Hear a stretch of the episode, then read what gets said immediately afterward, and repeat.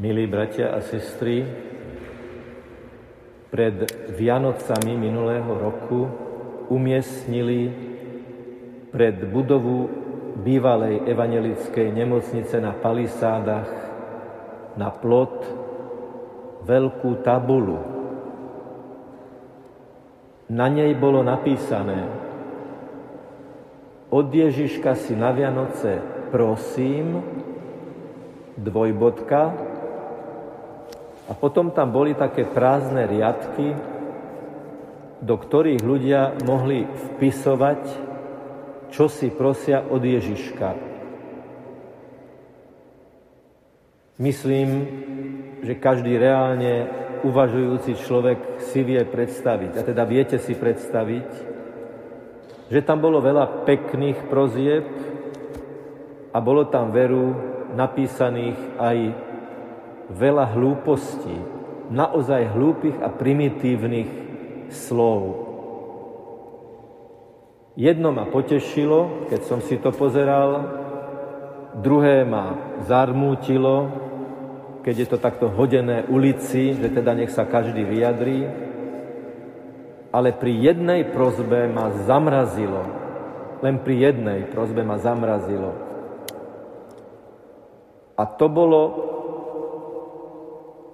aby som neotehotnela.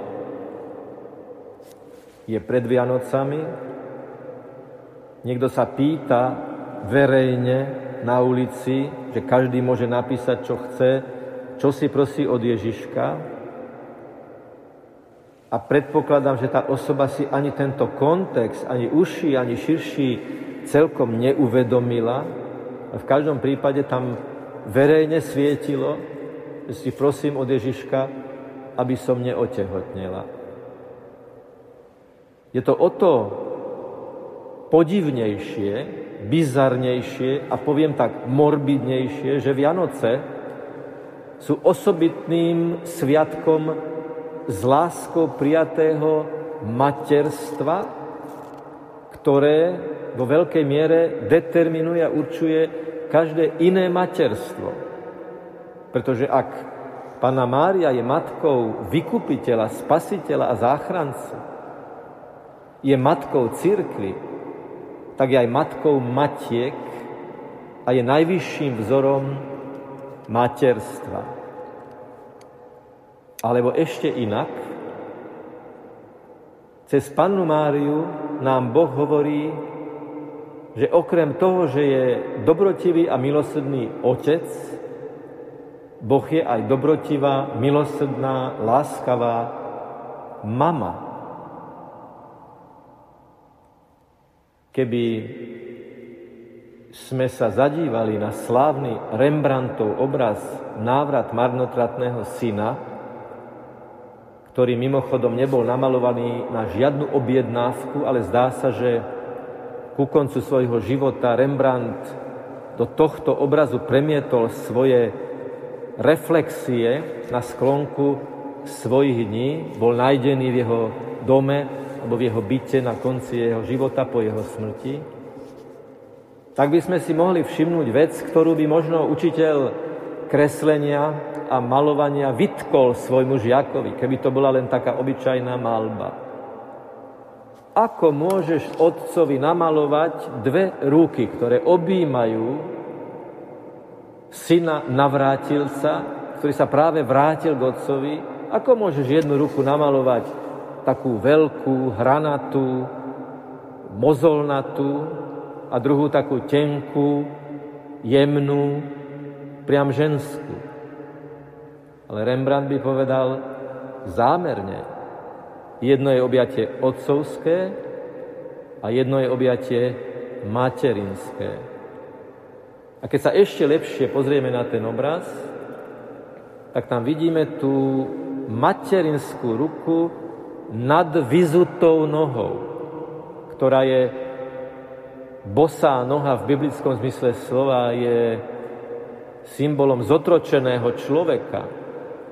Človeka, ktorý nemá sandále, bol to vlastne nádenník, otrok, bola to, bol to ten úmysel toho syna, že ja budem nádenníkom svojho otca.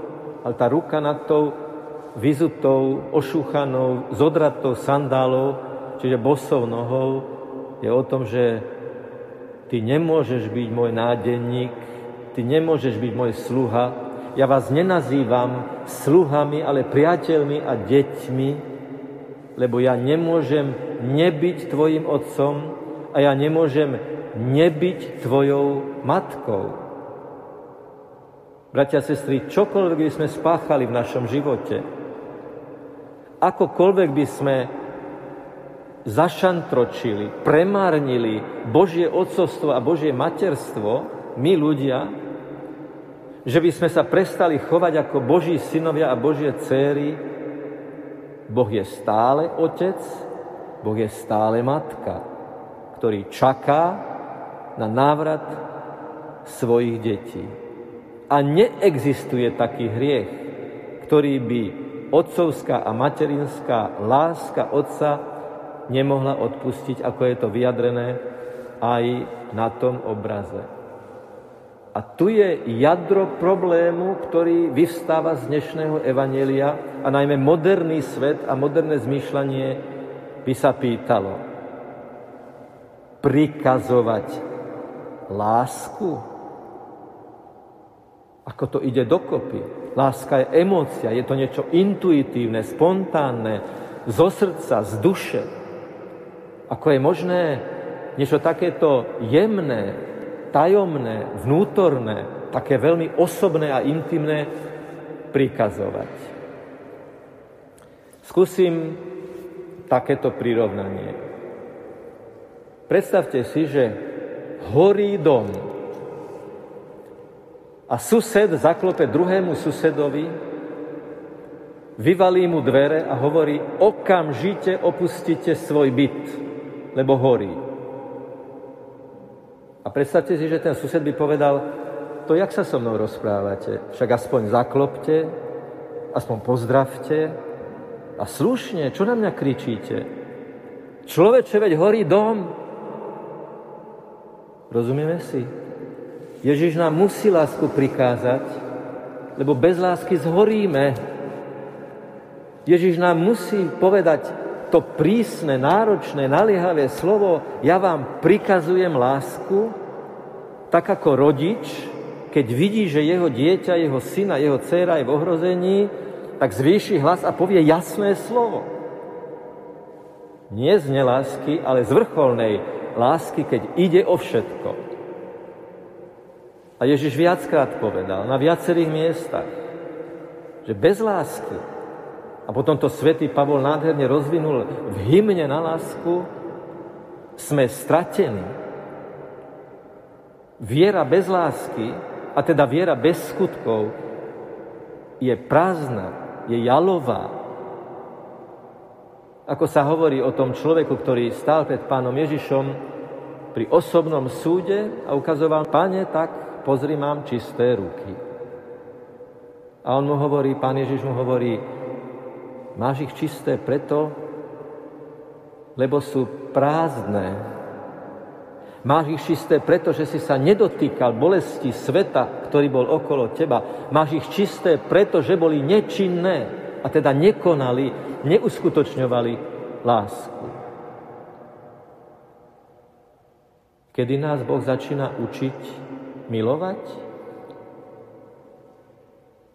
Mami, mamičky, cez vás. My sme sa začali učiť milovať už pod srdcom našich mamičiek, ktoré majú to krásne privilegium, že svoje dieťa poznajú o približne tých 9 mesiacov dlhšie ako kdokoľvek iný. Matka je jediný človek, ktorý v sebe nesie človeka pred jeho narodením. To nie je plod, to nie je to, to je človečik, to je dieťatko, to je budúci človek. Každý jeden z nás bez výnimky sme boli v lone našich mamičiek a preto deň matiek je veľmi dôležitý deň lebo ten deň je o všetkých. Neexistuje univerzálnejší deň ako deň Matiek, lebo každý má mamu. A kto dnes dá mame pusu, alebo kvetinku, alebo darček, alebo jednoduché slovo vďačnosti, kto sa dnes za svoju zosnulú mamu pomodlí, ten sa modlí aj za seba, lebo toto sú naše korene. Je na Slovensku básnik, ktorý má nádhernú báseň o mame a ktorý je príznačný tým, že dokáže krátkými slovami, jednou jedinou vetou, v dobrom zmysle slova človeka zasiahnuť úplne v jadre, pretože pár slov vyjadrí úplne všetko. Asi viete, že hovorím o Milanovi Rufusovi. A preto by som dnešný deň Matiek rád zakončil meditáciou, krátkou meditáciou nad jeho básňou. Zároveň dovolte, aby prednes tejto básne som vám, mamičky, mamičky aj tie duchovné, pretože môže byť niekto, kto nemá vlastné dieťa, ale je niekomu duchovnou matkou, pretože ho duchovne sprevádza, tak všetkým vám dovolte venovať túto báseň. Vie o nás všetko, viac než mnohí iní a napriek tomu nikdy nesklame. A nespomína dlho na prečiny. O kom to vravím? Predsa o mame. Ale keby sme miesto slovo mama dosadili slovo Boh, úplne by to dokonale by to sedelo. Mama, ten človek, čo najdlhšie mlčí, keď ublížia mu jeho najbližší. Po každom páde znova chodiť učí, po každom plači znova utíši. Boh je milosrdný cez mamu a cez otca.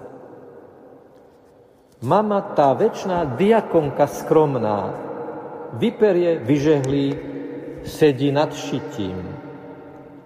Takejto službe sa nič nevyrovná. No iný život bol by nebytím pre ňu, čo trpne pre každý náš krôčik.